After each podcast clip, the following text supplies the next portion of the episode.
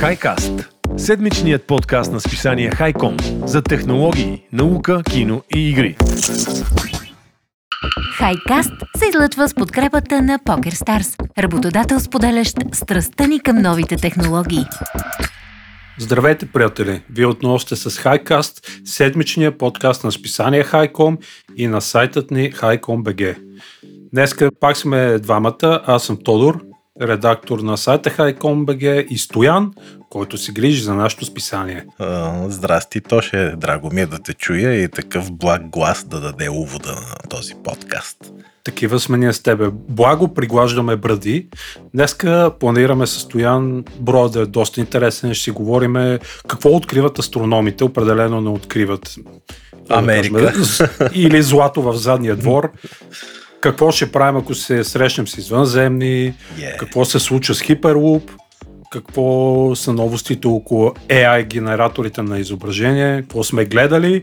И за капак имаме едно страхотно интервю на Хели с Борис Странчев, който е CEO на QualiFast. А темата, за която ще си говорят, е стартъп културата в България. Yeah. Сега е моментът и да споменем нашите приятели и партньори от PokerStars, благодарение на които този подкаст достига до вас и вие може да се радвате на нашите хубави гласове. Международната компания предлага кариера в различни професионални сфери. Ще оставим един линк долу в бележките към този епизод. Публикуваме ги в HiCom.bg или в Spotify или в Facebook и там ще има линк към кариерния ми сайт, където може да проверите какви позиции има, също така се ориентирате какво се случва или просто от любопитство дали може да се класирате, цъкнете на линка и проверете. А сега традиционно започваме с Стоян, който ще ни каже нещо много интересно за Planet Killer.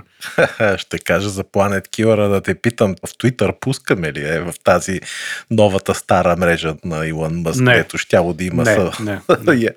Добре. за мое съжаление не, защото това ми е на мен... Са, и, друг път съм го споменал една от любимите мрежи, въпреки единия милион потребители, които са се отказали от както Чичо Илон Мъск го купи, да видим да какво ще се случи с Twitter, да. Да, да, ами нищо. Той си Доналд Тръмп и той си имал своя социална мрежа. Днеска пък чух за някаква друга, която е имало две години, пък аз не съм знал за нея Мамут ли, нещо такова. Чувал ли си? да, бе, чувал ли си? Може аз да греша името, както и да е, но си дадох сметка, че не всичко знам. И аз. Но затова пък попаднах на тази интересна новина още преди 2-3 дни, да ме прощават хората, които евентуално вече са я чули но аз ще я разкажа из основи и с теб така ще си помечтаем за един апокалиптичен филм от сорта на този астероид или тези теми, които с тебе ги обичаме като 2012 и всякакви такива края на света. Не искам хората да се плашат обаче от новините за потенциално опасни астероиди, защото много често медиите пускат такива заглавия, за да ги зарибят и за да цъкнат кликбайтове, нали, знаеш се казват чак такава опасност за сега няма, но в крайна сметка новината е интересна, защото астрономите всъщност откриха потенциално опасен астероид, който до сега не е бил известен на науката и на астрономическата общественост, защото се е криел буквално под блясъка на Слънцето. Тоест зад короната или зад самото Слънце представи си Тоше как а, всъщност има такива обикалят някакви небесни тела, ама отзад и ти няма как да ги видиш, защото Слънцето е достатъчно мощно грее Мгм. и сещаш ли се по този начин остават скрити. Но пък ето, намерили са начин, след малко ще ти разкажа как и ще ти разкажа защо да не се страхуваш, въпреки че един от тях е с размер от почти една миля. И това е Бе, малко се разтреперих, аз да ти кажа километър и половина диаметър. Гледал ли си ги е такива сравнителни, има едни таблички, схемички, нали, астероид, а, примерно 100 метра, 200 метра, 1 километър и то дето убил мгм. динозаврите и сравнено, примерно с Манхатън, там с кулата, Айфулата, е такива. Много внушително да ти кажа. Значи човек не може да си представи какво е километър и половина диаметър, защото ти го сравняваш, да речем, с две-три футболни игрища и викаш, а, нищо особено. Обаче като видиш една така буца скала, която буквално половината Манхатън може да заеме и това нещо като се бухне с а, 50 000 км в час, нали, става Мгм. доста страшничко. Вау. Да, така че, ето сега, всъщност можеш да попиташ динозаврите. А динозаврите какво правят? Динозаврите, те са измрели, но, но, но явно са измрели в благодарение на една така космическа скала и за това НАСА, знаеш приятелю, и че не само и НАСА и други организации си следят от години зорко небесата и като каталогизират, каква трудна дума, всичко, което евентуално може да се насочи към нас в бъдеще – обаче, ето добрата новина е, че дори и да се намери такъв опасен астероид, такива системи за ранно предупреждение могат да ни помогнат, особено след тази скорошната мисия DART, за която си говорехме, де се бухна един космически кораб в едно астероидче малко, но тя пък беше доста успешна, даже мисля, че надхвърли два-три пъти така очакванията на учените. Тоест те очакваха примерно 0,1%, пък то беше 1,5% нали, отклонението. Но както и да е, в случая екип астрономи, няма да казвам откъде, защото да не ви занимавам с подробности за тях, но те са използвали специална камера за тъмна енергия, такава, която открива тъмната енергия. Да. Тя се казва DCAM благодарение на нея са открили три нови астероида, които, както ти казах, са скривани до сега от сиянието на нашата звезда. Ще разкажа набързо за първите два. Първият е с готиното име 2021 PH27. Между другото, Последният да затвори, затвори вратата. вратата. Не случайно го казвам, защото и трите са започват с 2021. И аз предполагам, че това е защото са открити всъщност още през миналата година, защото това ми прилича на година. Как, какво да, да ти кажа? Астрономите миналата година затворени вкъщи, да, COVID, локдауни, какво да правят друго, освен да гледат, да, да броят звездите. Та първият е широк около 1 км само, което е 0,6 мили, обикаля обаче доста близо до Слънцето, отколкото който и да е открит до сега подобен астероид или обект. Е затова е интересен. В определени моменти от пътуването си, този първият, достига температура от около 500 градуса, това е повече от достатъчно, за да се разтопи метал като олово. И затова е интересно, явно доста близко така се върти около Слънцето, полуразтопен, нещо като не фундю, ами това шоколадовото десерче, mm-hmm. любимото на, на всички нас хора. Вторият от тях е наречен пак 2021 LJ4, но той е по-малък, между 300 и 400 метра което всъщност приятелю си е пак. Е, доста... малко е са. 300-400 метра, това ако бухне има, немаше и стрия половин България, нали? но както и да е. А, той пък има орбита, която се доближава до земната и пресича пътищата на Венера и Меркурий. Но явно не е толкова страшен. Третият обаче е най-интригуващ.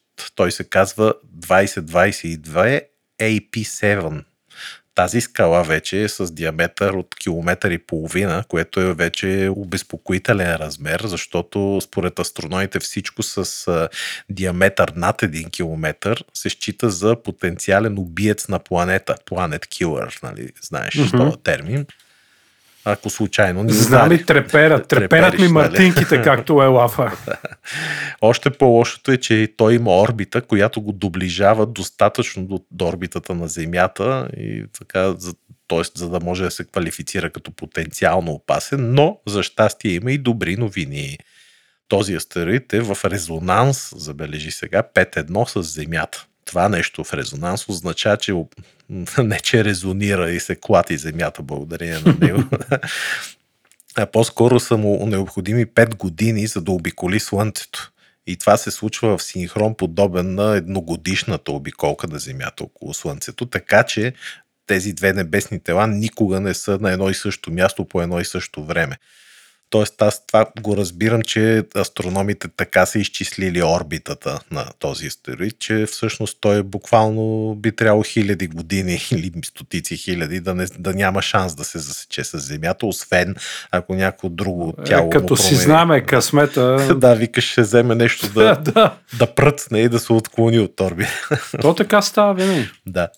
Но както и да е, между другото, в същото нещо с резонанса се вижда в много по-големи мащаби и по-далеч в Слънчевата система. И тук са дали пример астрономите, че например Плутон, знаеш, това е една бивша планета, която сега се води планетоид, не точно планета. Много ме яд за Плутон. Много и мене ме яд, И направо ще яд? умра, да, любим ми беше, но както и да е.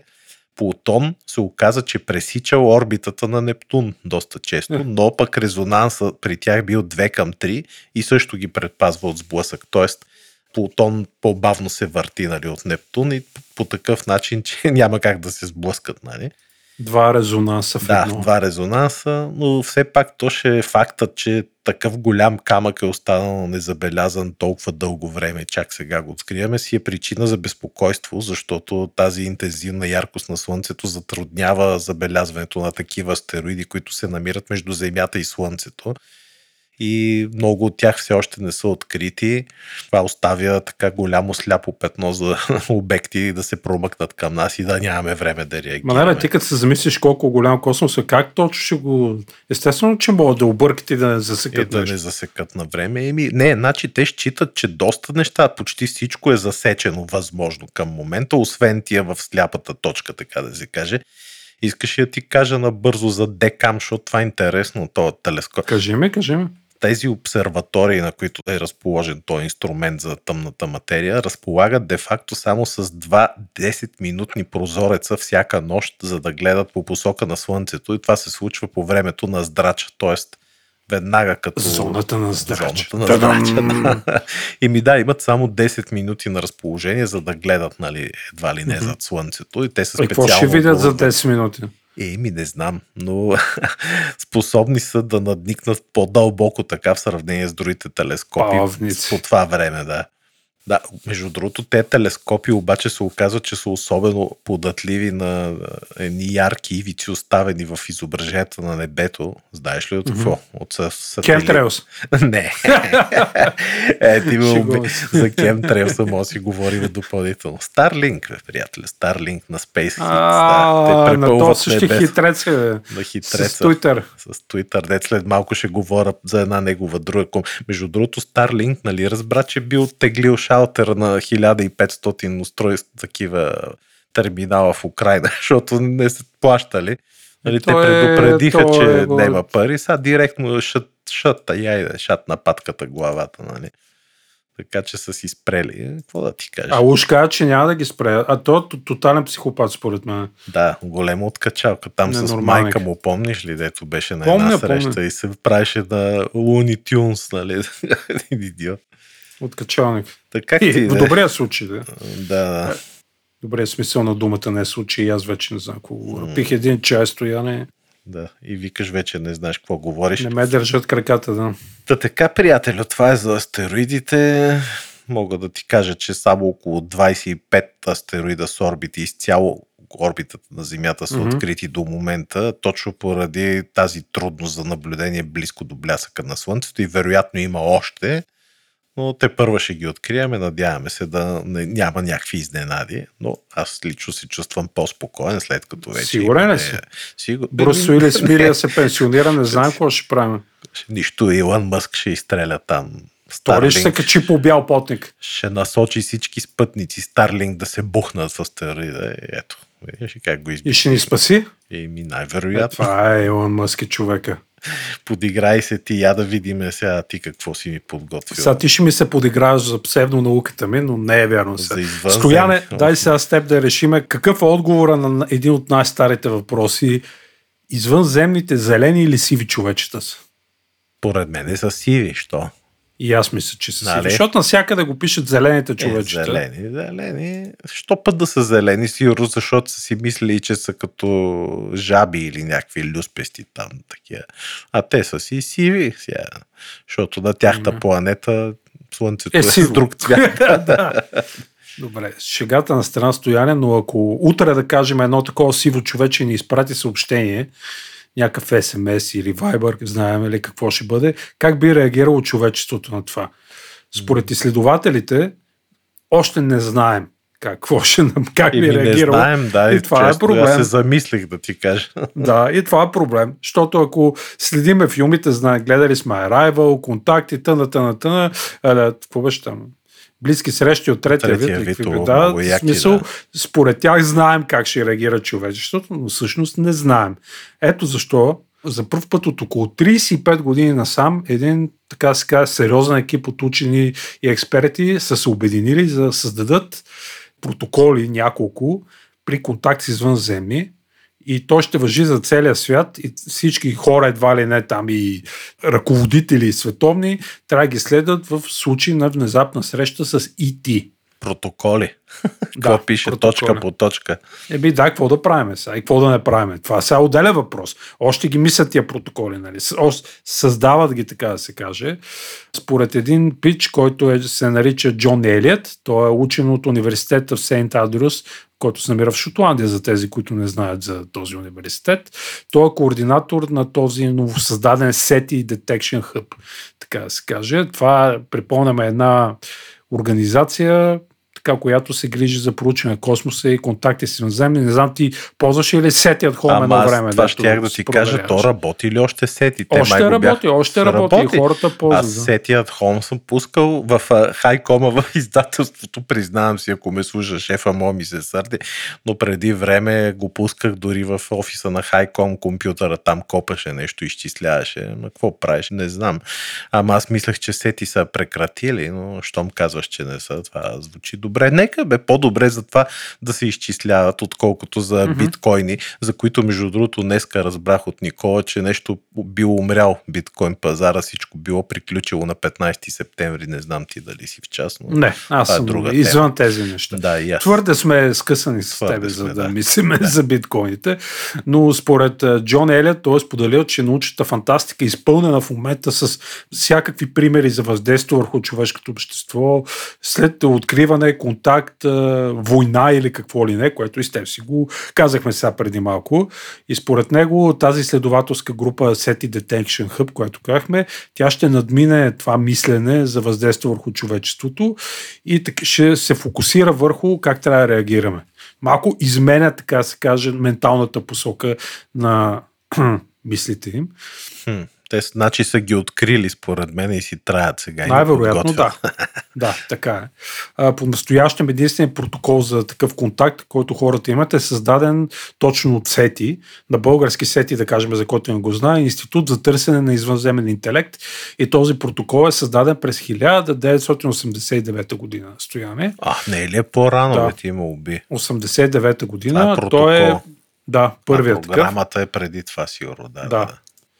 Да. преразгледан е последно преди повече от десетилетия. Между другото, все още остава неясна формулировката за международния отговор на тази комуникация. Атака ще бъде атака. До сега се е фокусирал това върху значението на споделянето на тези открития с обществеността и по-широката научна общественост. Точно това е като по филмите, дали хората ще изпаднат в пазика или тъна. Това са мислили и сети до сега тия мислители големи. И, И сега време в това. момента, общо взето, според него, нали, те сега ще търсят ново решение на тия протоколи, но практичен съвет на протокола е бил да учените потърсят инструкции от Организацията на Обединените нации.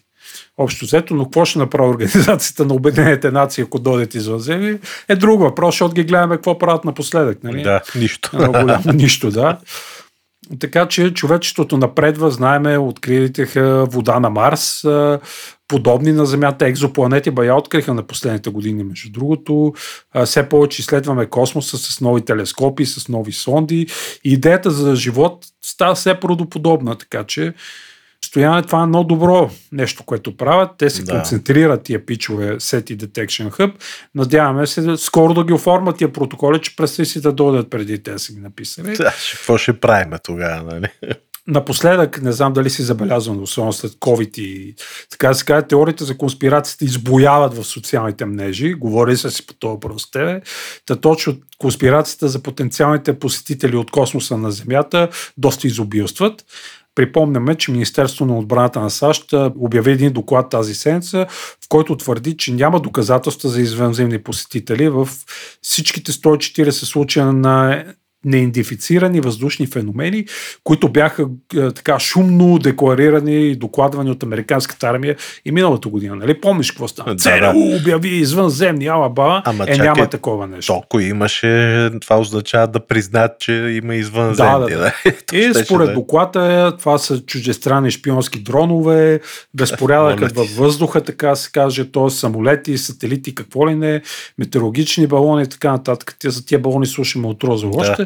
Това са най-често обяснения за странствите в небето над Америка, поне това е за сега, но ние като истински фенове знаем, че истината е, знаеш, Някъде там ти виждал ли си НЛО, приятеля? виждал съм едно приятел. Ма истинска смисъл не на майтапа. Истинско беше, И истинско какво беше. беше? Я разкажи, аз по-ще Е, бях много пиян, не си спомням. Абе, стига, бе. Шегувам се. Тъмън се зарадвах, че не съм само аз лудия, защото аз. Виждал съм няколко пъти някакви светлинки, дето твърде бързо минават и хоризонтално, а не нали, такива, косо към земята, като падащи звезди. Е, Така че не знам. Падащи съм виждал. Ама не аз- падащи. Тия много бързо летеше хоризонтално светлинки. Сега дали е самолет толкова бърз, надали, ама знае човек се. Как да ти кажа? Ето интересно. Аз така пък бях помислил тия светлините на патраците на Витоша, дето жънат снега за НЛО-та и ги бях снимал. Даже викам, боже, какво е това? И после като разбрах, че са те, тия, умрях от срам, нали? Но, но беше доста интересно. Така, беше ме хванала лудостта. Както и да е, добре, хубави, интересни неща са това. То ще все пак сети си е класика, нали, дето викаш и от филми от едно време са вдъхновени тези така научни опити да се свържем. Mm-hmm. Даже то сигнала лоу, ако знаеш за кое говоря, е много интересен. Даже бяха доказали скоро, че всъщност май не е извънземен сигнал, защото има такъв хванат преди години, който нали, доста научната общественост спореше дали са извънземни или не са. А всъщност и при една-две години имаше някакви такива, нали, помниш, говореха, че е хванат някакъв сигнал, дето не могат да обяснат откъде идва. Е, такива глупости непрекъснато изкачат, ама може пък да има нещо и да си траят, така че да оставим на тия с протоколите да се справят Ага. с тия задачи. Сега отворих, между другото, вие Set at Home is in Hibernation, както пише на сайта. Хибернирано е, така ли? Да, Аз да, ти да. казах, да, да, нещо ми се мъдри, че го спряха, а пък самия проект Сети, който си беше там, нали, радиовълни, сновеха из космоса да търсят с години, го спряха и даже майче Аресибо, това, дето беше най-големия радиотелескоп, то участваше, ама, ама те го изтумбиха преди още няколко години, нали, знаеш, тън, скоро имаше снимки Няма го, как да. е из, изкорубен. Те още ли да правят по-голям, пък не знам направиха ли го, какво стана там, не знам. Но жалко, Аресибо беше един такъв много як телескоп, култов в много филми го снимаха. Даже включително и в контакт, майче, в този филма с... Да, да, да. Много филми има там. И Да. Джеймс Бонд има сниман. Да, е, жалко. Култов, е, явно там политическата обстановка е твърде скъпа поддръжка. Разнаха им паричките, това е. Да, Всичко да, е да, да, да. Еми, като говорим за пари, не мога да пропуснем Илон Мъск, приятеля. Той явно е загазил покрай покупката си с Twitter и с разни Но други те го принудиха май него по принцип. За нали Twitter така? ли? Да, принудиха го, ако не се Не, лъжи. не знам. Да... А, ще принудиш Илон Мъск, са, извиняй. Еми, да, с съдебното дело, което водиха, те го съдеха за 10 милиарда. Ако не купи, защото е имал предварителен договор, между другото. За 10 милиарда са си 10 милиарда, като се замислиш. Еми, ето, може сега да се чуди човека как да свърже двата края и за това, Е, Емилия, жив да го ожали. за това решил да отреже главата на Hyperloop. Ти помниш ли какво е Hyperloop проекта за Това тунелите ли бяха тия тунелите с бързи? свръхбързите вътре влакчета или Да, там? да, да, да. да. Така. В Лас Вегас май беше направено. Някой вътре коли имаш. Да, да. Летище Хоторн. Не, не Лас Вегас, а Лос Анджелис. Е Да, поне Лос това, за което аз Някъде, говоря. да. Да, значи сега тази новина, пак сигурно някой може вече да е чул, включително и ти сигурно си я чул, но мен беше много забавна, защото първият сайт или така наречено на английския сайт е всъщност какво място на първата копка, може би на Hyperloop ще бъде превърнат в паркинг. Направо щях да падна да се хиля, нали? Но това нали, си почех си задава въпроса дали това означава края на проекта на Hyperloop. Нищо чудно, защото той доста години се говори, пък нищо реално не се случва, за разлика от Тесла и другите проекти.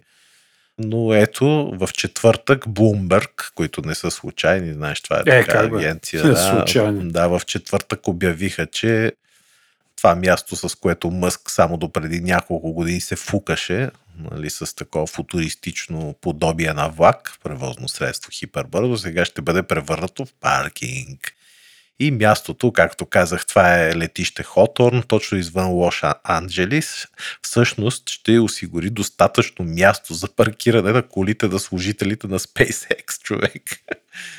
Защо? Защото прототипа на тунела на Hyperloop е с дължина над километър и половина и широк 3,6 метра, което го прави перфектен, за да служи като паркинг, доста удобен паркинг. Освен това, както ти казах, е близко, нали, точно извън Лос Анджелис и е идеално за персонал на SpaceX.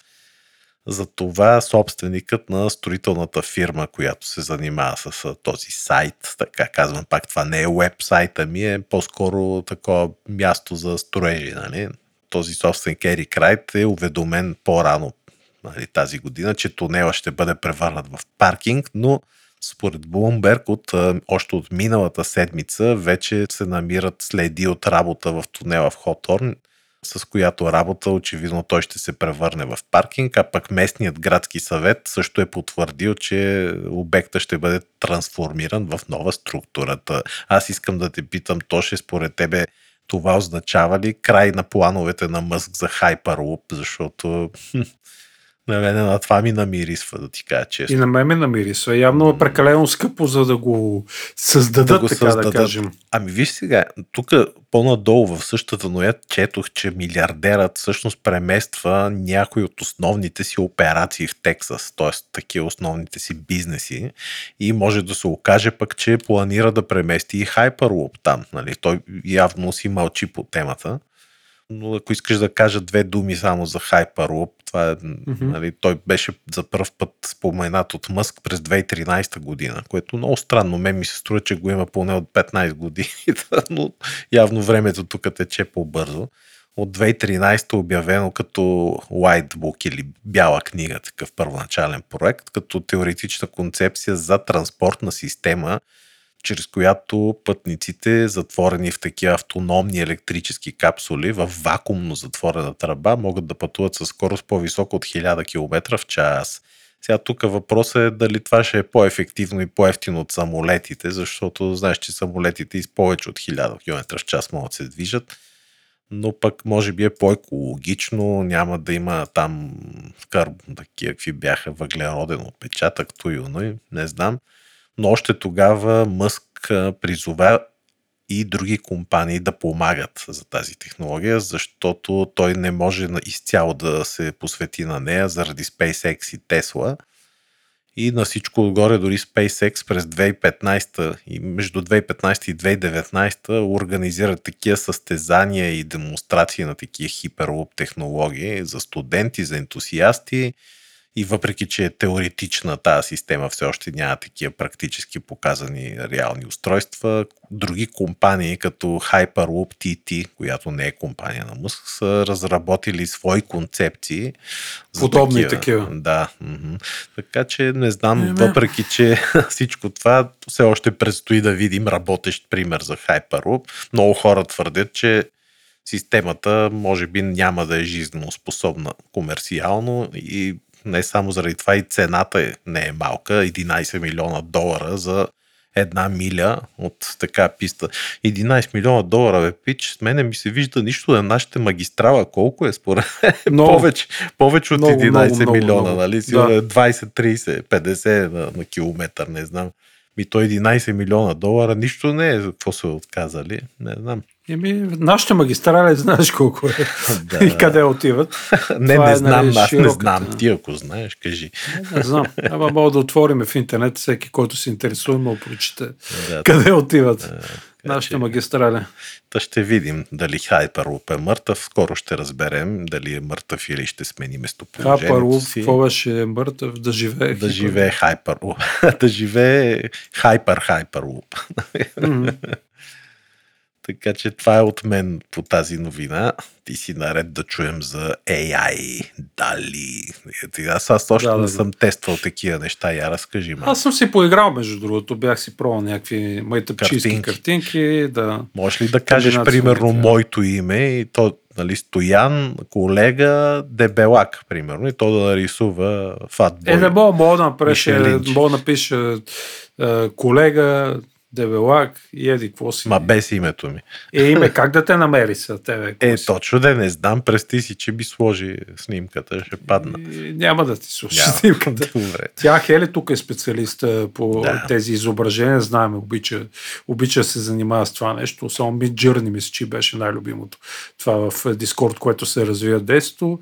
Хубавата новина е за всички, които са любители на това, че AI генераторът Дали на български, че е DAO-I идва в приложенията. Тоест само преди два месеца припомняме, че Далито преустанови достъпа само с покана, защото първоначално беше само invite only, нали, да се тества, докато го обучават, така да се каже, и се отвори за всички компанията, собственик и разработчик, която е създала нали, дали, предприема своята следваща сериозна стъпка, така да се каже, и прави възможно интегрирането на този инструмент в приложение, кой където иска. Общо ето така да кажем.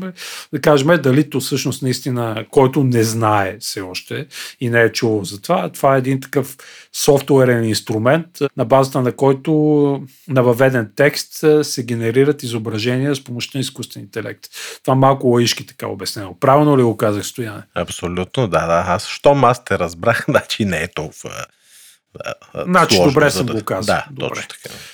Значи, общо взето, Далито, който не е чул, нали, е създадено от OpenAI, която е компания, с това се занимава. Обучена е, дали, като всеки изкуствен интелект, разбира се, с помощта на стотици, стотици милиони изображения от интернет. Техният софтуер позволява нали, на изкуствен интелект да следи явно Google Images ли, аз знам къде, и се обучава. Този изкуствен интелект използва една техника, на български звучи малко смешно, латентна дифузия. Общо взето това е тази функция и техника е състояние да се научи да създава асоциации между думи и изображения. Това, което казахме пишете някакъв текст, да кажем Шишко, колега и то рисува не знам какво там. Алф, примерно. Това е латентната дифузия. Да. Е, общо взето, вече те по-модерните, като се развиха, може да окажете и какъв художествен стил искате да бъде. Примерно аниме мага. Дори наскоро ми попадна една интересна новина, че в Япония са писнали феновете на мага комикси, създадени с такъв софтуер, защото вече има такива, между другото, стояне. Mm-hmm и хората не са доволни. Са, и нормално, да, да. Сега тук е въпроса, нали, изкуство ли е това или не е изкуство. Защо пък да не е в крайна сметка? Е, Дали да. ще седнеш като концепт арт си, ще, защото нали, най-бързият концепт арт, знаеш, фотобашинг там, бе. Крът, да. крът снимки, мажеш отгоре с четките и се получава нещо набързо. Сега разликата каква? Не е толкова голяма, защото ти тук може да си напишеш и по-дълъг текст какво искаш да ти генерира. И тази техника ще се развива в крайна сметка. Улеснява се, не мога да замести художник, нали? някой да нарисува портрет или супер талантлив човек. Но помага, определено ще помага. Бъдеще някои неща се забърза, така да се каже. Първоначално далито идваше с ограничения за потребителите. Най-главното от които беше, че изображенията, които бяха генерирани, си оставаха собственост на OpenAI и потребителите можеха да ги ползват и да ги показват само ако това, което създават, правят, отговаря на политиката съдържание на OpenAI, което беше доста кофти. Следа си аз някакви YouTube канали такива с уроци, защото човек се учи докато е жив. Аз докато си работя, гледам туториали непрекъснато на втория монитор. Те имаше един пич, който си създаваше някаква игра негова и използваше Midnight Journey, това, което Хели ползва, защото там имате правата да си използвате съдържанието. Midnight Journey е платено. 10 долара на месец, мисля, че. И си ги използваше да си слага в играта триизмерната, такива картини в рамки, корици на списания и книги, нали? Сеш, иначе uh-huh. трябва да седне някой в фотошоп и да ги създават и неща. Който е ползвал дали, защото е безплатно, до сега не е имал правата върху тия картинки. Общо взето, вече мисля, че може и OpenAI обявиха също така, че дали е наличен като API, API, API. ти знаеш какво е API, да, и разработчиците вече могат да си я вграждат програмата по тяхно осмотрение в приложенията. И най-важното, което вече го казах, потребителите ще имат пълни права за собственост на това, което създават. Нали?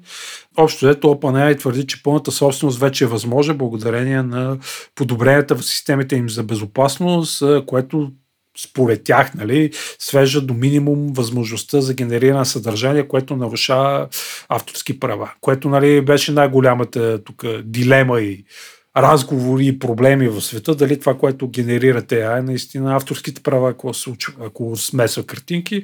Според OpenAI вече е всичко напълно сигурно и това, което генерирате, нали, може да си го използвате спокойно. Също така, от тук нататък ще може потребителите си събират в колекции изображенията, ще може да си ги споделяте публично и общо взето до сега момента 1,5 милиона души използвали дали до сега, нали, първата версия, докато е бетата, и са създавали по около 2 милиона изображения на ден. Иха. Значи, преси си за какво генериране Яко. става. Аз сега знам те, какво са, ще отвориш да генерираш някакво Би ще го отворят и... Да. Знаете Тя тебе, това нали? дали откъде идва? От Салвадор Дали ли? Не знам Еми, откъде. предполагам, да. Сигурно, нищо чудно. Той е... Чакай да отворя сега, докато си говорим да видим да, е, да, доста мининга голям, какъв е. доста сериозен, голям така автор, художник и той не е само художник, аз съм бил в музея на Дали в Испания. И трябва да ти кажа, че аз не съм човек, който разбира много-много от изкуство, обаче там като се движиш и видиш какви неща е правил, защото той далеч не е правил само картини, ами е правил цели композиции, като например цяла стая, примерно, с която я гледаш да от високо и вътре има, примерно, диванче, което е с такава форма и така са разположени нещата вътре, че като го погледнеш отгоре и диванчето става като женска уста, нали, там с очите, с, Уау. с гърдите, знаеш колко яки е такива, да. Е абстракционист, много яки такива, има композиции, така че Та видях какво е дали, между другото. е, Не мога да се сетиш сто пъти. Не е, не сто пъти, изобщо. Милион. Значи създателите, това е кросовър, така се каже, между най-великия сюрреалист, нали, ето пак, да. испанското майстор Салвадор Дали и робота на Пиксар Уоли. А, Уоли. Дали? Дали. да, вместо. Салвадор Дали, между Дали и Уоли. Уоли. Добре. Е, това е стоя. Браво. Е, добре, поне научихме нещо, видя ли? Представяш ли си? Ами, Не, ама ето сега си представям вече. Доскочах ли ти вече? Не, не. А, мога да си говоря с тебе, знаеш, часове, ама И вече сме на другото, 38 минути. само да ти кажа, че Apple в момента струва повече от Meta, Amazon и Google combined. Абе, това го чух, чето го някъде Наистина, и да. паднах, да, направо. Да. Айде, защото, нали, да речеме, м, примерно, айде Google им пада. Обаче Amazon, нали, беха нещо номер едно, не знам си Ма те са на големи загуби, мисля, че... Ага. Е, Сега, Свърши за сравнение кризата ще ти кажа, COVID и викаш сега умират. така да се каже, сравнението е базирано, мисля, че на данни за, нали, за Америка става на Free Cash Flow. Това е колко свободни пари, потока пари, който минава през компанията. Apple са имали за последния квартал Q4 на тази година, в който сме вече се намираме, 20 милиарда долара free cash flow. Google са имали 16 милиарда, Meta или Facebook са имали 0,3 милиарда, Ау! 300 милиона. Бедняци. Amazon са били на минус 5 милиарда free cash flow. Стига бе, верно. И Apple, пък да, сумарно. И ми явно много разходи, те знаеш филми, сериали, Да. работи. Нали, Да човек? го жалиш Джеф Безос горкия. Е, Е, въобще, то е... Дали се занимава в момента с нещо изобщо или не? Ми кажи, той е по партите там, демонстрира си Да. новото тяло, Да. така да се каже. Да не му се подигравам, а и Да. то си го е изработил това, Е, както се казва, положение. Може се пенсионира, ако иска. Е, той е на тази възраст горе-долу, май. Като. Да. Еми, хубаво си побъбрихме, приятелю, да минаваме ли на филмите и на игрите, какво ще кажеш? Че Време ли е аз- според те? Еми време е, да, че там има... Да, аз съм гледал само едно нещо и то, нали, не бих казал, че особено подробно, ама ти като гледам повече от мене си гледал. Да, гледал съм аз. Да, добре, ай да, ще почна тогава. Аз Давай. гледах Bullet Train, ти не знам, гледа ли го това на български убийствен влак го превеждат, моля. Много тъпи са тия, а повече би брутално. би брутално, да. да, с великите преводи, Не, нали? не, просто убийствен влак, сега Bullet Train. Окей, значи тук Bullet Train, понеже сигурно слушателите, някои от тях знаят за кой филм става въпрос. Bullet Train, влак, стрела и въобще нещо такова би трябвало да се преведе, защото става въпрос за мгм. тия японските Шинкансен ли бяха тия влакове, Да, дето са супер бързи. Ти Точно возил ли си се, между другото? Да, да, да, да. Возил си се, ама на такъв... А, филма гледал ли си? Не, още не съм. Не си, а, С добре. 30 и няколко километра се води Шинкансен, между другото вътре не го усещаш. Но ако погледнеш навън какво става, пил, пил, пил, Аз пил. щях да ти кажа, че и аз като се возих от Лондон до Париж под Ламанша, в един момент влака стигна над 300-306 или нещо такова дига. Да, много бързо. и както бързо. казваш, ти вътре не се усеща, обаче знаеш по какво виждаш скоростта, приятелю. И разбираш всъщност, че М, като По какво? по едно време минава във Франция магистралата до мен, нали? И там колите се стрелкат и знаеш, магистрала поне с 150 карат някакви коли, а влака ги минава се едно с спрели коли, разбираш ли? да, е. И ти в този момент осъзнаш, че всъщност се движиш с канска скорост, нали? Просто не усещаш, защото влака не се клати, не шуми, не такова направене, не знам как, нали?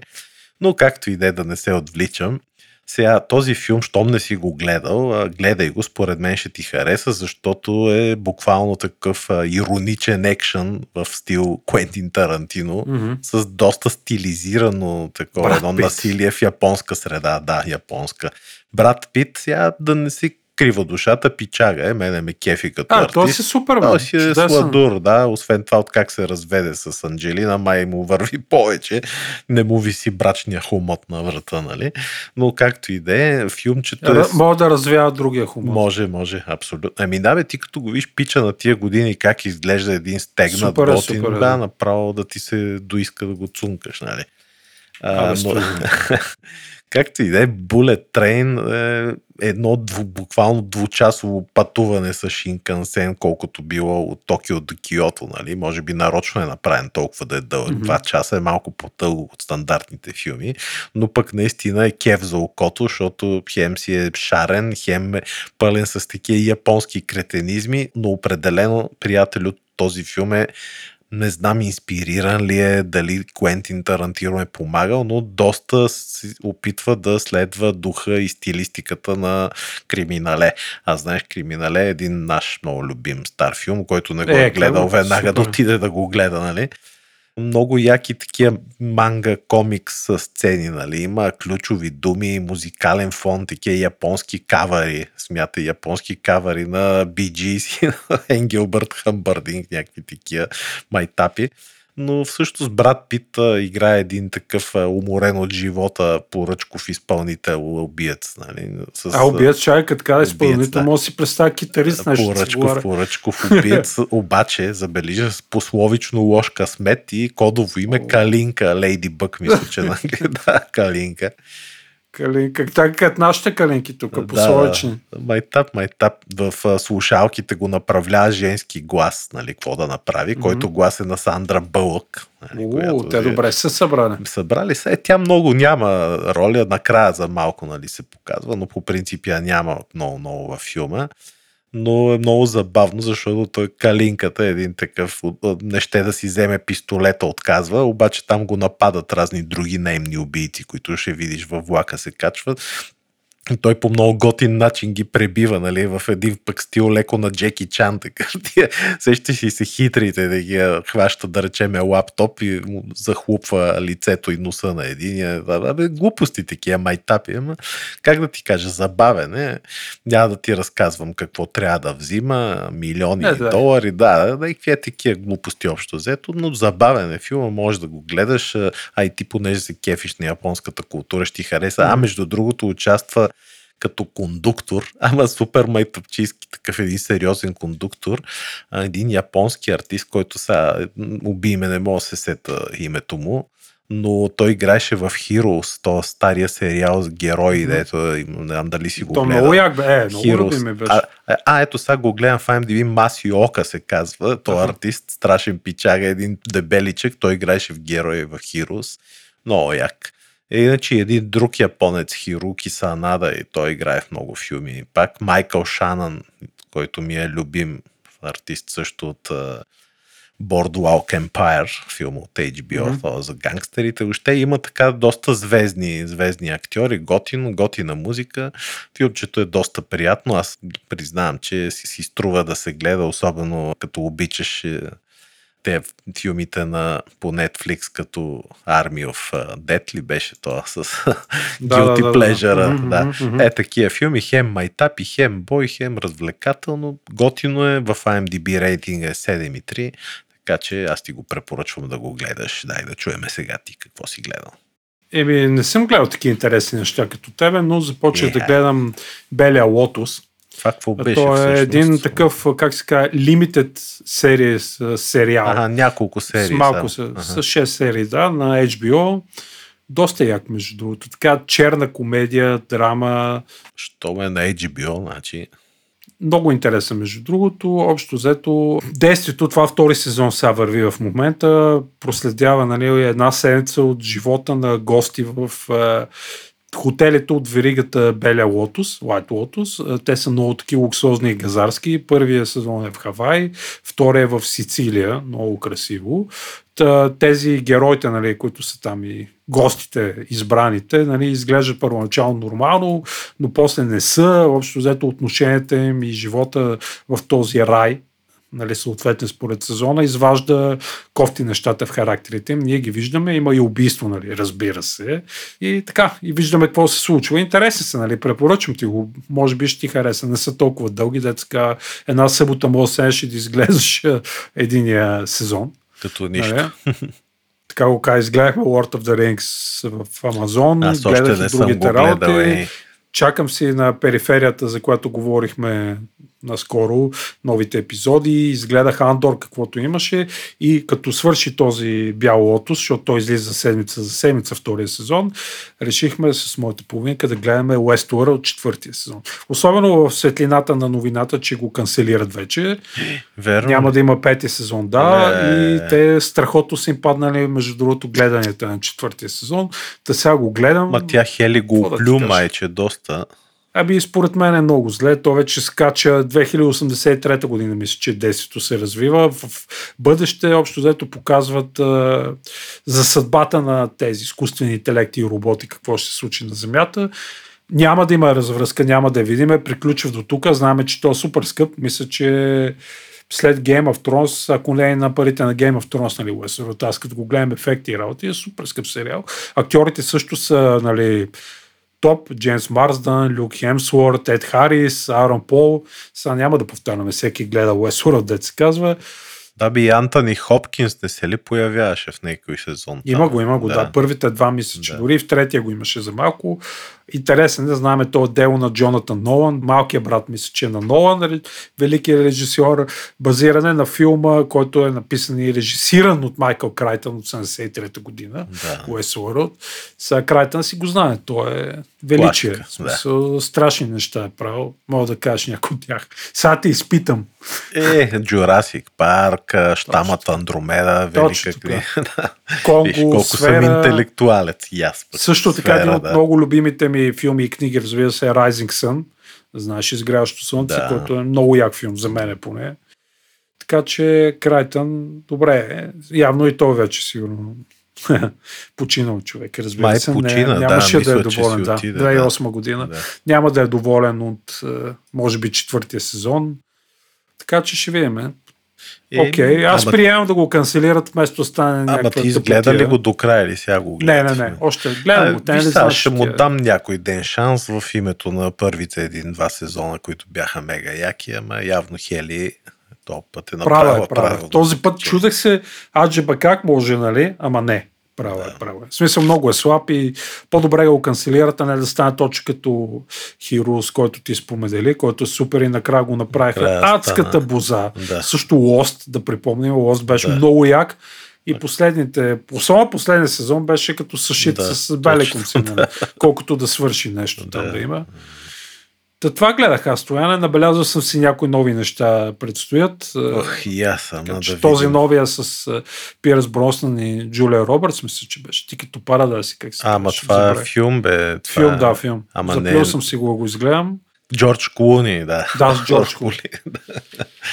Е, да. Предполагам, че ще ме разочарова и той вече не ги прави дори тия комедиите, Е, как трябва. сигурно, да. Кой знае каква лигняше. Ама, как? Дори съм се, нещо ми залипса охотния на кино, между другото, напоследък се чул дали на Лаканда не се пусна. Вземе да да, идеме на кино, викаш, а. Да. Ебе, ние сме си близо, мога да гледаме това едно е на Марвел, да се Ебе, Тия позабавляваме. малко. Лаканда, аз много не знам. Верно, че е на Марвел, ама не да знам. Е, ще ядем, бе, пуканки, ще пиеме кой, ще се кефим. И ще Ще пеем. се разбереме след предаването. Да, добре. Я кажи тога ти какво игра, че аз тази седмица не съм играл и предните Както 10 винаги. години. Да, да. Както винаги. Пробвах една малка игричка, отдавна и бях а, метнал око, Селест, което е платформер. Тоест, гледаме отстрани, да го кажем, две, А, двузмерна игра. Ли? Да, Jump да, точно. А, то много популярен, между другото. Доста така. Хората са доволни от нея. Една мома Маделин трябва да изкачи една планина, Селес планината общо взето. Сложничка не е много лесна, така да се каже, но готина. Тя така навързана малко с нали, преоткриването на себе си, борба с депресии и така нататък. Нали, това модерно вече. Игрите са по-емоционални. Забавна е така. Нали, натоварваща от към геймплей, иначе не е толкова натоварваща. Ма къде е игра? Каква платформа е това? PlayStation, PlayStation, петицата, да, на PlayStation. Иначе има за всичко, от тостер до PlayStation. Шегувам се, разбира се. Другото нещо, което играх е God of War, новия Ragnarok малко. А, препоръчвам, ще си поговорим малко повече, като го изиграя. Наистина е Графика запомняща си игра. Има, има яка. А? Добре. има, има. Много е яка. Ще си поговорим малко повече с нея, може би в другия епизод, за да я завърша. Да, да. Да се наиграе, така се каже. Хубав е God of War, браво на Sony. Имах малко така, чудех се дали ще успеят да го направят. Направили се го е по-добре от предишния.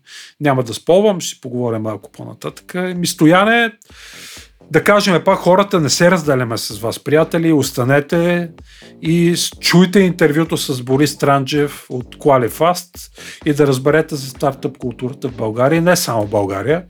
Стояне, време ма се сбогуваме с нашите Да. приятели и слушателите. Време ще се сбогуваме, само ще отправим последно отново специални благодарности за партньорите ни от PokerStars, които подобно на нас обичат технологиите. Затова призоваваме всички, които слушате, ако си търсите работа, искате да смените сегашната или сте просто любопитни като нас, посетете кариерният им вебсайт, който ще оставим бележките към епизода. Аз, Тодоре, ти казвам довиждане, приятелю, отивай да играеш на игри, аз отивам да гледам някое филмче. Чао от мен, Чао, Стоян. Здравейте, аз съм Хелия по традиция във втората част на Хайкаст ви представиме по някоя интересна личност от българското технологично пространство. Днес мен е Боби Странджев, Сиона Qualifast, с когото ще разговаряме за технологичната стартъп и въобще за стартъп средата в България. Мен ми е много интересна тази тема. Искам някой ден, като спра да се занимавам с подкаста, най-накрая си направя стартъп и да стана богата, така че Боби днес ще бъде моя гид в стартъп културата. Здравей! Здравейте, бих се радвал да бъда твой гид и наколкото се може повече хора в екосистемата наоколо, ако мога да помогна повече стартъпи и успешни да случат в България, тогава съм си случил призванието. Супер, значи сме се намерили. Боби, преди да почнем, разкажи малко повече за себе си, с какво се занимаваш, какво е Qualifast и въобще как попадна в технологичния сектор. Как попаднах в технологичния сектор, бих казал, че технологиите текат в кръвта ми, бивайки второ поколение програмист. То това май е най-голямото поколение, което може човек да се случи програмист. Наши дни баща ми и майка ми, двамата също са с програмистски бекграунд. Съответно, общо взето веднага като завърших училище, за мен беше очевидно, че искам да продължа и да се развивам в тази сфера. Записах се да уча в България, в Софийския университет, информатика и паралелно общо взето веднага си намерих работа в една българска сервисис компания, като още от най-ранните ми дни в тази компания целта им беше да придобия всички необходими знания, за да мога да изградя собствен бизнес и да мога да градя собствени продукти. Това е което правих първите немалко години от професионалното ми израстване. търсейки позициите, които ще ни помогнат да придобия най-правилните знания и умения, така че да, да мога да случвам собствените си идеи. В началото, общо взето, тръгвайки от Junior Developer през всичката стълбичка на, на разработчиците до Senior, след това Team Leader и оттам нататък вече кривайки отвъд, добавяйки различни други функции към моята роля, за да мога да придобия и по-пространни умения, които да ми помогнат наистина да случвам всичко, което е присъщо на една компания в нейната цялост, която разработва продукти. Звучи ми като такова мечтано пътуване. Разкажи ми малко сега за компанията, в която работиш. Ти ли си основал или какво правите точно? Дай малко по-надълбоко да влезнем. Компанията се казва Qualifast. Самото име е моя идея. Сме да се гордея с него. Дали всички го харесват, няма голямо значение. На мен ми харесва.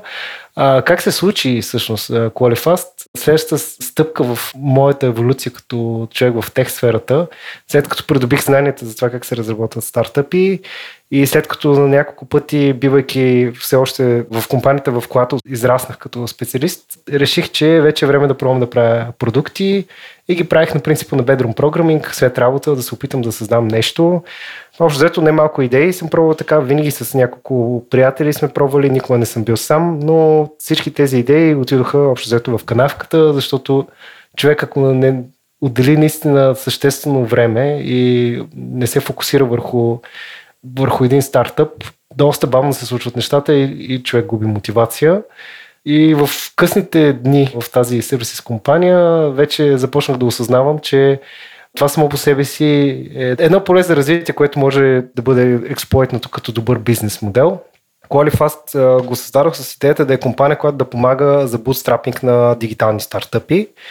Идеята беше, че след като аз съм се разкандардисал няколко пъти с идеи, които уж ме зареждат, сигурно не съм единственият такъв човек. Има един, даже не един, а не малко различни перипетии, които, пречки, които трябва да се прекрачат, за да може да случиш своя продукт на пазара. И тези пречки съм убеден, че са забавящи и демотивиращи фактори за всички. И съответно мисията ми с Qualifast беше да помогна на различните стартъп founders да преодолеят или да имат решение за голяма част от тези пречки, така че пътуването им до пазара да е малко по-смут, малко по-бързо и дори, ако може, малко по-ефтино. Така че повече от идеите, които ни скимват, да се случат в крайна сметка, да се реализират и оттам нататък вече да се сблъскаме с суровата истина на пазара. Тази идея наистина ли е била това, което потребителите търсят и така нататък. Но общо взето това е основата като идея в Qualifast. И като един стартъп, вие вече сте 6 години на пазара, доколкото разбрах. Права ли съм? Да, 5 и половина, гоним 6, да. Това стартъп ли? Е? Още ли е в тази дефиниция или вече сте си компания? Колко хора работят за вас? Разкажи ми още малко. 10 човека в момента ни е екипа. Бих казал, че все още е стартъп. Може би и ние, като много от другите компании, закъсняваме с това да изменим дефиницията на, на компанията или може би стейта на компанията. Бих го характеризирал като стартъп, макар и че сме реализирали много от нашите идеи.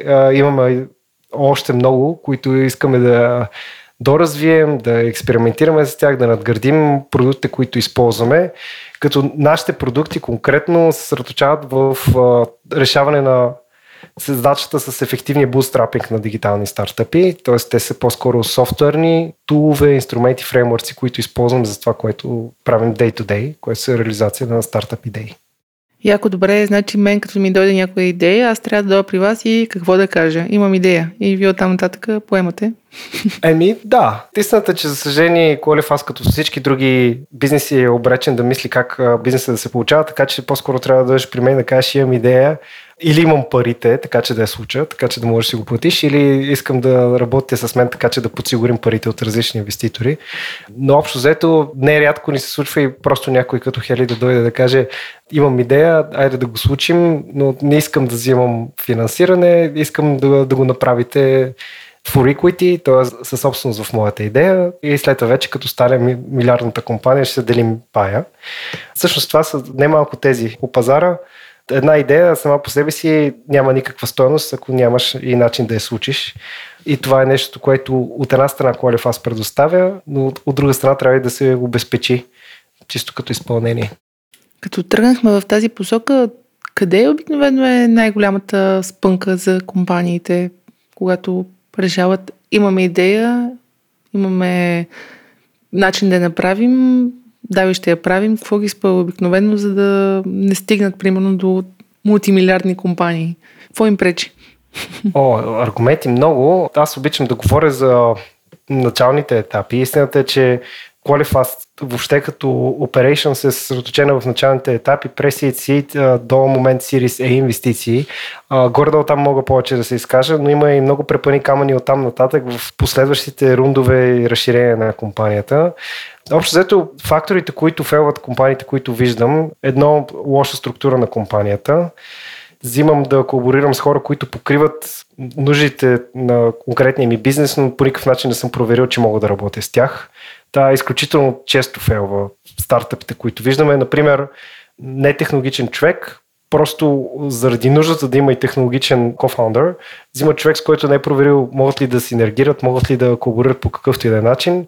Двамата общо взето се скарват за кратко време, до 6 месеца брака се разтрогва и дърпат вече парчетата байница, която се разпада. И това общо взето е най-лошия случай, който почти никога не стига до пазара.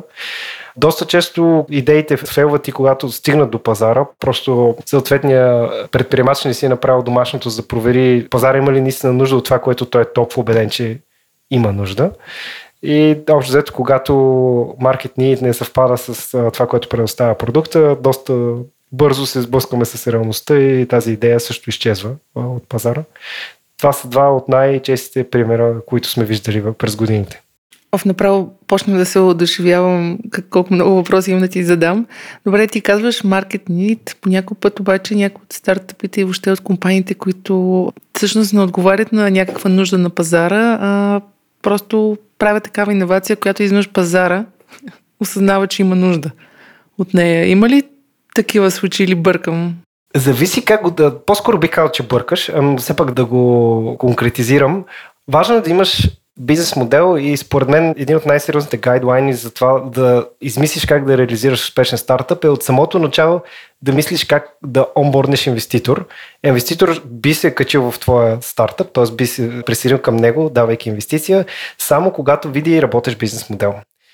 Възможно е и немалко вече доста повече такива стартъпи се появяват в България, когато seed, seed нивото може да се покрие out of own finances, особено хора, които са направили не лоши екзити от успешни компании в България, са кеширали немалко пари от тези екзити и могат да си позволят да започнат идеята си със собствен бюджет.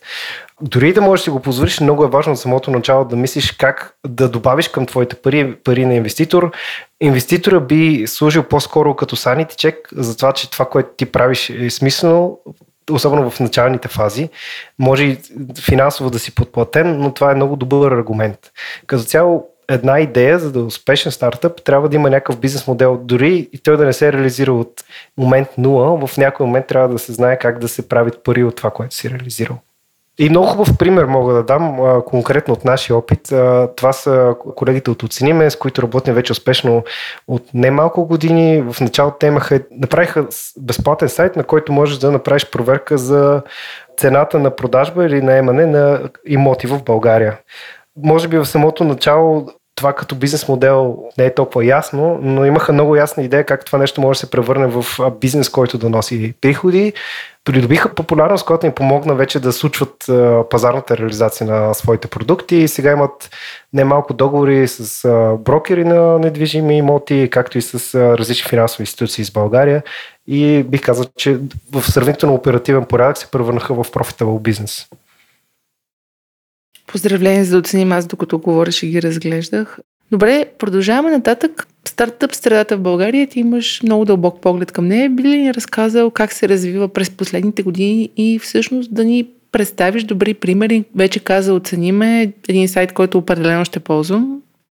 Да, и другите им продукти, някои от тях дори няма да осъзнаеш, че ги използваш. Стартъп средата в последните години би казал, че губим се българската дума, английската е мачурва, т.е. съзрява. Ето дойде.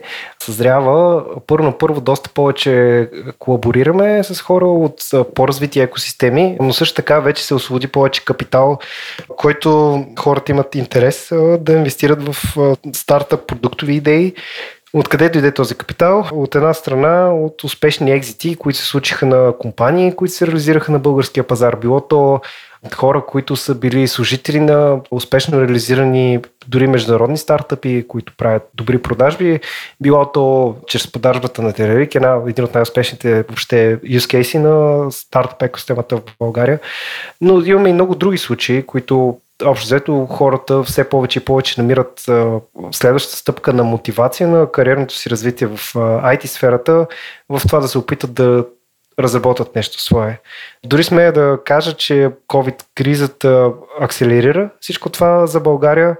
От една страна хората започнах първо на международната IT сцена, търсенето на IT кадри стана доста естествено да се случва офшор, а не хора, които са вътре в офис, което като цяло повиши търсенето на IT кадри като цяло в България, което още повече помогна пък да се струпа допълнителен финансов резерв и отвори от друга страна очите на повече колеги от екосистемата за възможностите, които се отварят, когато започнат да изграждат собствени продукти. Когато се отвори този капитал, съответно доста повече идеи започнаха да се пораждат, завъртяха се или конгломерации в различни висита, Angels Clubs или каквото и да е, но общо взето имаме и доста повече стартъпи на всички възможни нива на, на развитие и дори напоследък, последните месеци се появиха и първите така наречени еднорози, компании с оценки от милиарди. Кой, че съм пропуснала?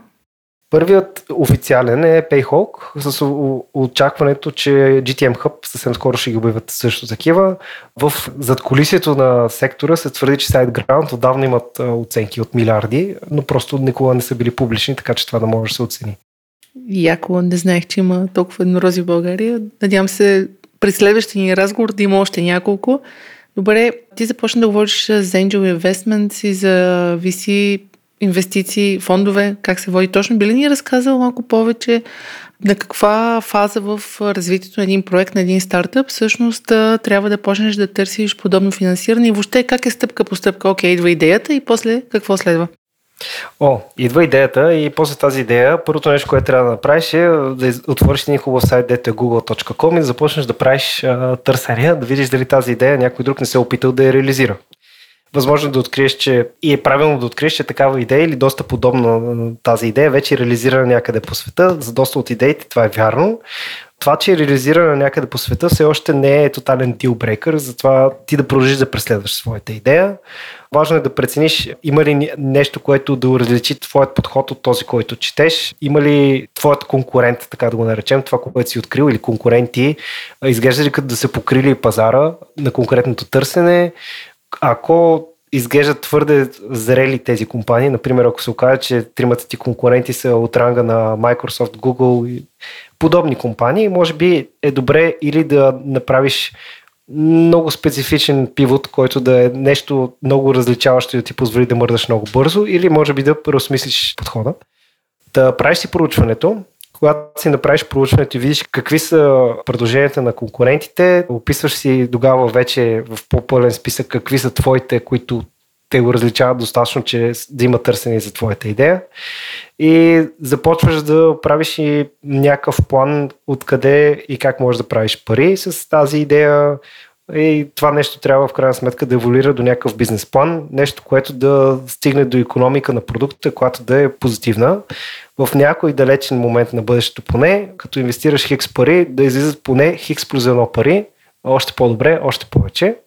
Ако економиката е негативна, т.е.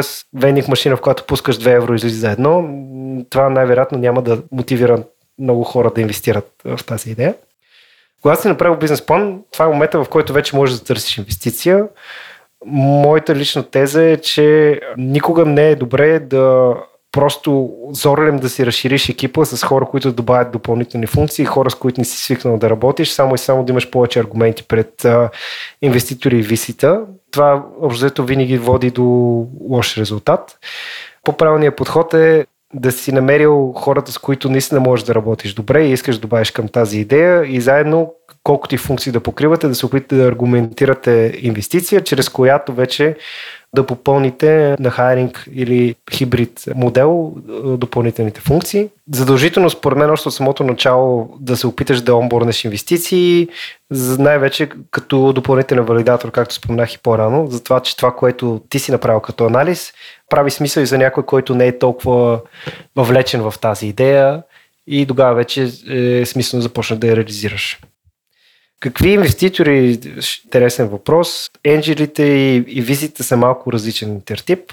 Angel Investor е общо човек, който се е видял с пари и е решил да си диверсифицира инкъма, като и в световен и в български мащаб. Доста често това са хора, които де-факто наистина са готови да извадят пари, но не дават много по-голяма стоеност от това просто да дадат пари. Но има и angel инвестори, които го правят смарт инвестиция, когато вече добавят ноу-хау в конкретния домен, припознават продуктовата идея като нещо, от което разбират и могат да добавят. Това със сигурност са хора, към които е добре да се стремиш, да добавиш в, е, около теб, в екипа си. Също въжи и за висицата. Ако някой venture capital може да намериш, освен финансова инвестиция и допълнителна стойност като ноу-хау, network, interactions към хора, които са релевантни за, за домейна, това е нещо, което ще добавим много към продуктовата идея, която имаш. Така че в посока VC и Angeli, моя съвет е винаги да се търси повече нещо отвъд самата финансова инвестиция. Да си кликнете с хората, мен така ми звучи. Малко или много? Да, честно казвам, и Angel инвесторите и висите определено по-скоро ги представям като ментори, хора, от които можеш да се учиш. Така че да ги припознаеш като хората, от които искаш да се учиш и да се развиваш. От друга страна, очевидно, ще трябва да впечатлиш който и да е да вади пари за да съпортне твоята идея, трябва да бъде в една степен поне впечатлен и от идеята, и от подхода ти, за да се присъедини на твоето хоро. Кои са инвеститорите в България? Фондовете ние споменахме Леван в предварителния разговор. Кой дава парите в момента на стартъпите, ако мога така да се изрази? Какъв е процента на излизащите от подобни фондове, компании, които всъщност успяват? Имаш някакво наблюдение? О, всъщност успяват е доста повечата дефиниция. В България всъщност успели, вече според дефиницията на, на успели компании, никак не са много.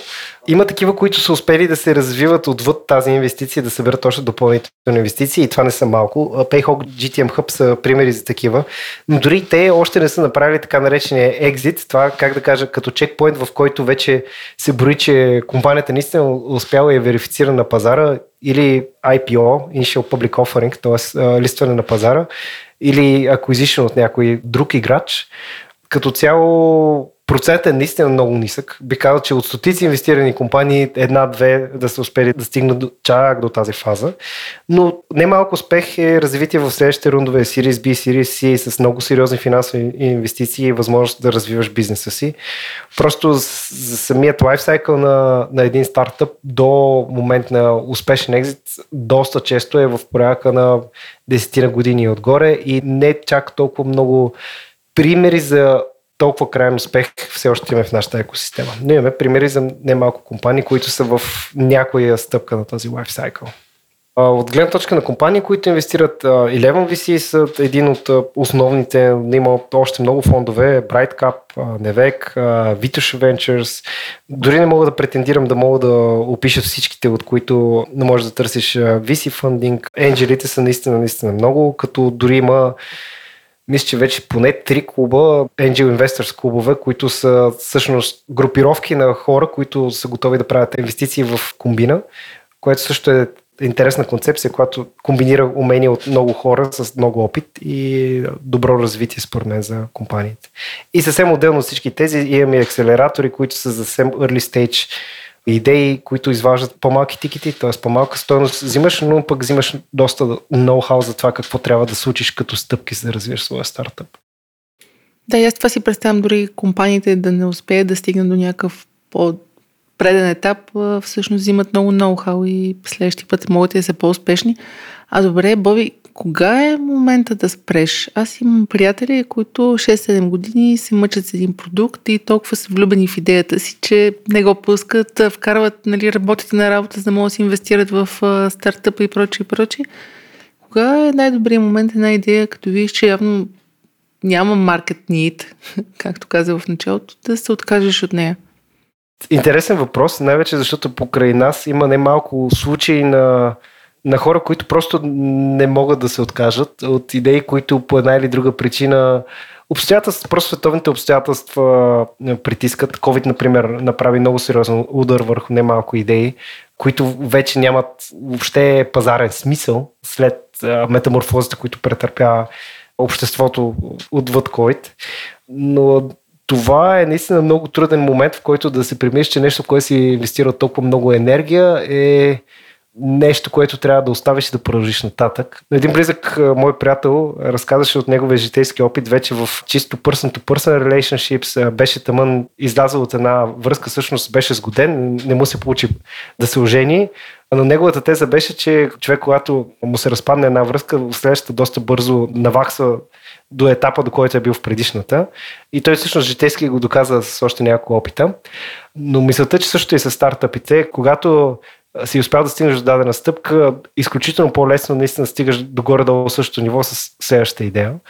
И е добре, доста регулярен чекпоинт да правиш валидация. Аз от инат ли се боря за тази идея или тя наистина има смисъл. Никога не е лесно. Да, никога със сигурност не е лесно да направиш е, твоя продукт успешен и винаги трябва да инвестираш и усилия, и стрес и, и така нататък, но има някои обстоятелства, които наистина директно доказват, че отвъд това няма смисъл и е добре да се продължи нататък към следващата идея. Доста инспирация имаме навсякъде около нас. На мен, е, може би, на месечна основа ми хрумват две-три идеи, неща, които могат да се правят. И вярвам, че ако човек тръгне да се оглежда, може бързо да намери следващото си вдъхновение. Така, организирате ли хакатони и някакви подобни неща, от които всъщност да се раждат и да препоръчаш някое събитие за хора, които те първо искат да работят в тая посока, да не са от 9 до 6 на работа, макар че като си в стартъп, всъщност работиш не от 9 до 6, а от 6 до е, до което трябва.